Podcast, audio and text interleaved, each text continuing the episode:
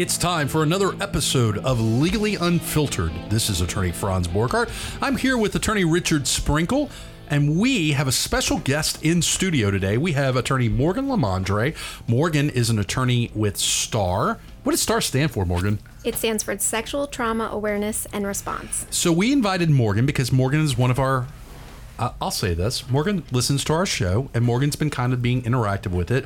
And Morgan, frankly, Richard, Morgan wanted some free cups. Hey, some there's mugs. nothing wrong with that. She wanted some free some free mugs. We've got mugs. So Morgan right. agreed to be our special guest today to talk about. You ready for the topic, Richard? I'm ready. Our topic is everything you never knew, or you should know about sex offense cases and victims of sex offense cases. Everything you never knew you should know about. Yeah, I like that. Uh, that sounds right. Before we get into Morgan and her her field of expertise, we need to talk about coffee mugs and free stuff. Yep. So if you're listening on Facebook, if you're listening in in the radio world, because by the way, we're on Talk 107.3 Man, we're all over the place. global. I'm telling you. Hashtag global.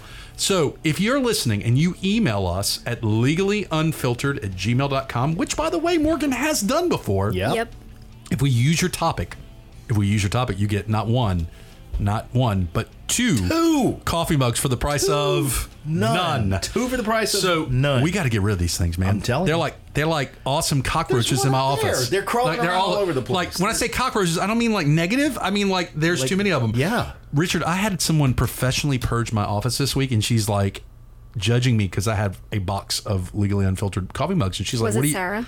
Sarah West, yes. She's Shout the out best. Sarah West. We're not She's going to eat up the whole 22 minutes, but at some point we're going to talk about the fact that you paid somebody to clean up your stuff. It, no, she purged. It's purging.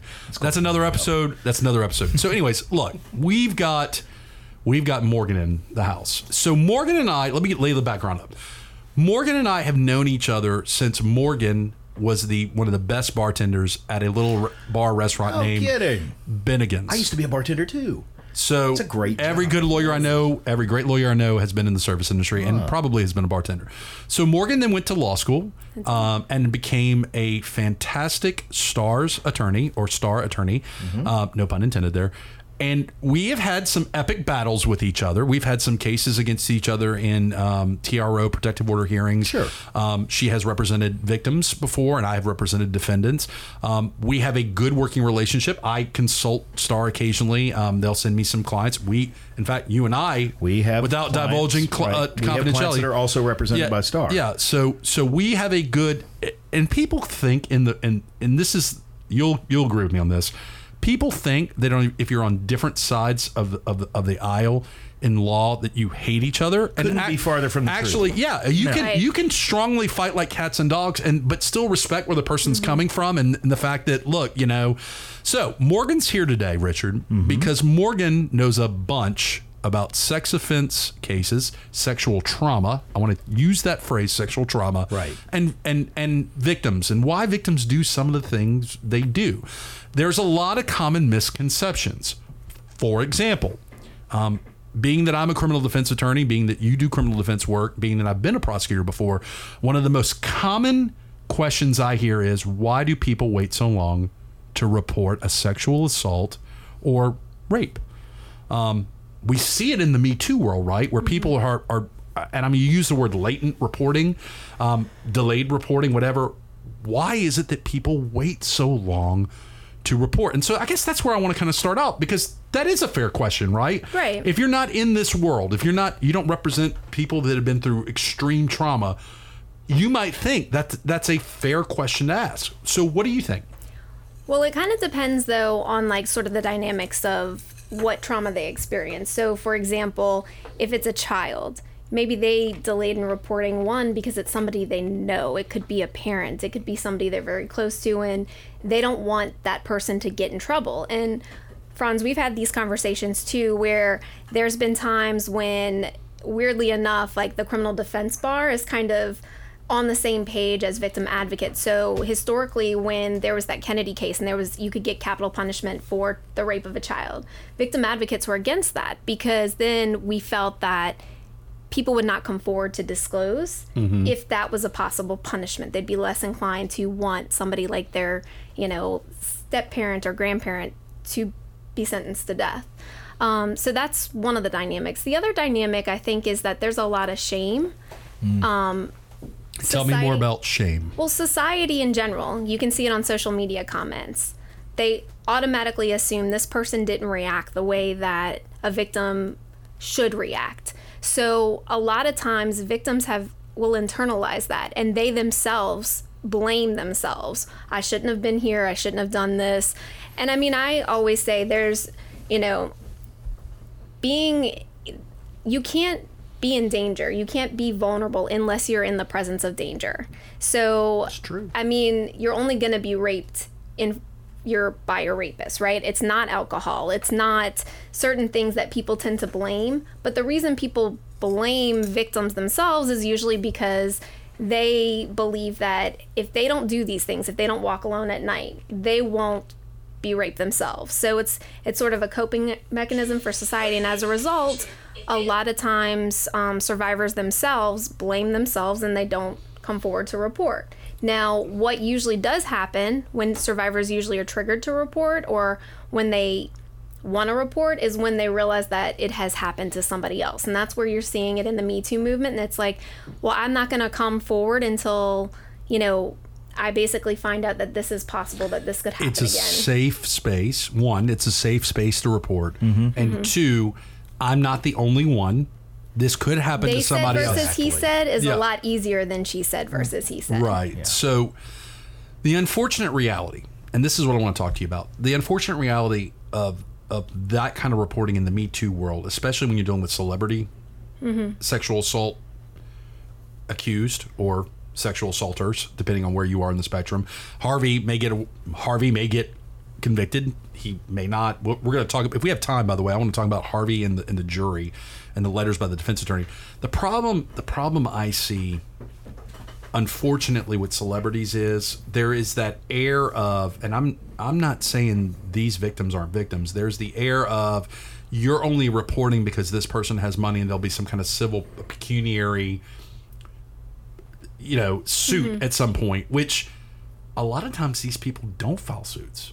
I mean, and in fact, Richard and I will tell you, Morgan, as someone who represents rape victims on the regular in civil suits, they don't want They don't. don't. want to move forward. Well, a lot of times too, it's not really about the money, but it's Right, about getting a day in court. Right. And in the criminal process, victims can't control that. Ultimately, there could be a plea deal. They have some say in it, but Mm-hmm. you know, and the vast majority of survivors don't report to any system, right? They never report. They never tell anyone. But of the ones who report, not all of them are, you know, lead to an arrest or even prosecuted. But victims ultimately don't have as much control in the criminal system as they do in the civil system. Can we talk about that for a second? Sure. Common misconception. Who gets to decide the outcome of a sexual assault case? The victim or the prosecutor? or both? Well, like moving forward, definitely it is the Prosecutor- prosecutor. prosecutor and so a lot of times when people also you see this in um, certain aspects. I know more in like DV world, victims think that they can drop charges. Well, Right. technically, no. They have Right. made the victim has the choice into making a report. And by the way, DV stands for domestic violence for those who don't know. Thank you. Um, we have a lot of acronyms. That's we all right. use in this We're we're in the we're in the trenches. Mm-hmm. They they may not know, be. So anyways, so keep going. So so, So, but not everyone, you know, ultimately there are victims who want to move forward, want to have a day in court, and prosecutors do feel that they won't be able to meet their burden of proof. Mm-hmm. And what we tell survivors is not guilty does not mean innocent. I think I've heard you say that before. You know, there just because you're not guilty does not mean that the person is actually innocent. For some reason in rape cases, we always see that. It's not like in a homicide where well just because this person, you know, is not guilty of a murder, clearly the person is we still have a victim that has died, right? So you're not questioning the act. so when um. I have a client that is acquitted by jury and is found quote unquote not guilty, I will be very careful with how I publicly respond to that. I might say he's been tried by a jury of his peers or her mm-hmm. peers, and he has been found not guilty, which means that there was not e- evidence for proof beyond a reasonable doubt, or that there may in fact have been reasonable doubt. We don't know. Now, when I have a client that I have demonstrated pre-trial, and the DA's office or prosecuting entity has acknowledged that they are quote unquote factually innocent. And that by that I mean they could not have perpetrated this crime because they were in a different physical place mm-hmm. or they could not have perpetrated this crime because we discovered that there is another DNA Right. parcel of evidence.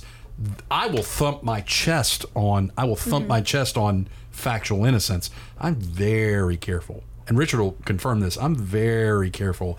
I mean, I'll I'll dance a little bit when I get a not guilty, but it's it's I'm very careful with how I phrase that because there is a huge distinction between not guilty and innocence. Mm-hmm. They may they may align. They we hope that they align, but sometimes they don't. So Well, and you know, one of the things about sexual assault cases from a historical perspective of when most were just stranger cases that were mm-hmm. prosecuted, and you see basically exonerations from back in that time period because of DNA evidence. Mm-hmm. Well, just because those individuals were exonerated, they were not guilty of that crime. That did not mean that the victim was lying because Right, somebody right. still raped that person. It still happened. You know, so there's like different levels, but people automatically assume, or you'll see in media where, well, look at all of these guys who have been exonerated for rape charges because of DNA. Well, that has something to do with witness identification and eyewitness Yeah. identification and issues involving Right. that. It did not mean that the person actually um, made a false allegation. The way I say it is if a prosecute, the only way uh, you can really say an allegation is false if a prosecutor can prove beyond a reasonable doubt that the sexual assault did not occur. So that's why you don't see even people being prosecuted for false allegations because statistically, also, um, you know, most people want to say, "Oh, I'm so scared that I will be um, falsely accused of something." Statistically, men are more likely to be sexually assaulted than to be falsely accused. So when you say that, it's you know, it's kind of shocking, but Wow, statistically, shocking. you're more likely to actually be a victim. So what I struggle with, and and I will tell you, I struggle with this because my views on child victims um, has has changed has you changed since I have a child. Right, that makes sense. That makes sense. Is I used to think, and and I thought it as a prosecutor, I thought it as a defense attorney. Um, I used to think that kids, you've heard the phrase, there's just some things that somebody wouldn't lie about. The kids wouldn't lie about that. And I and I I struggle still with that because I have a 4-year-old that believes you've heard this before and you may have heard this before who believes that there's an imaginary or real alligator named Steven that lives in the in the fireplace that watches over the house that only comes out when he goes to sleep and he fights the monsters and all. This kid believes that to his core mm-hmm. at four. Yeah. Okay. He believes that because daddy has told him there is an imaginary alligator named Steven, and he is surplus reality. He has juxtaposed, hey, I was at the zoo and I saw Steven in the water. Yeah. And mm-hmm. Steven and I talked. He's not lying. He's just doing surplus reality, right? Mm-hmm. Now, that doesn't mean that every child that, that is a sexual assault reporter is lying or, you know, it's just that is what I I got to What tell you you. go to? That's that is where I am so uneasy because because I can I feel more comfortable judging credibility of the 21 year old victim and weighing what she or he is saying, listening, listening to the facts, and being like, I believe or don't believe. With a kid, I struggle with that because a kid might be, you know, we know kids truthfully report sex offense cases. We know that. We also know that sometimes parents use kids as weapons, like in divorce situations. I don't know the stats. I'm sure you might know the stats Well- on that. Um, but it, I've dealt with the I've dealt with both cases, Mm-hmm. right? I've dealt with the case where I'm like, man, this feels like it's a, a kid being used as a le- piece of leverage over a custody situation, and then I've dealt with cases where I'm like, eh, this kid looks like he's been really sexually assaulted. So there's different aspects. I guess like most of the time you ha- I mean obviously you have to weigh all the circumstances. But I will tell you a lot of times people immediately want to say like, "Oh, this sounds like the kid is coached or something." And I'll tell you we had this one case once where the child you know, the mom was all frantic and was convinced it was her ex-husband mm-hmm. that sexually abused her child. And of course, custody issues were coming up and things like that. And you know, it was the mom that was saying like, "This is my ex-husband. He's doing this. Like he's he's saying he was inappropriately inappropriately touched." And it was kind of blown off. Um, there wasn't really anything that amounted to it. But later down the road, what we did end up realizing once there was medical evidence was that it was actually a step sibling of that child. So too often we blow off children at, because maybe a parent has said or believes it is someone um, like an ex spouse. Sure. But really, once again, it doesn't mean the sexual abuse, sexual assault didn't happen. It means that people who are trained and professional need to do a thorough investigation, obviously, separate interviews, because in that case, because we were so into, oh, the mom's credibility, the mom's not credible.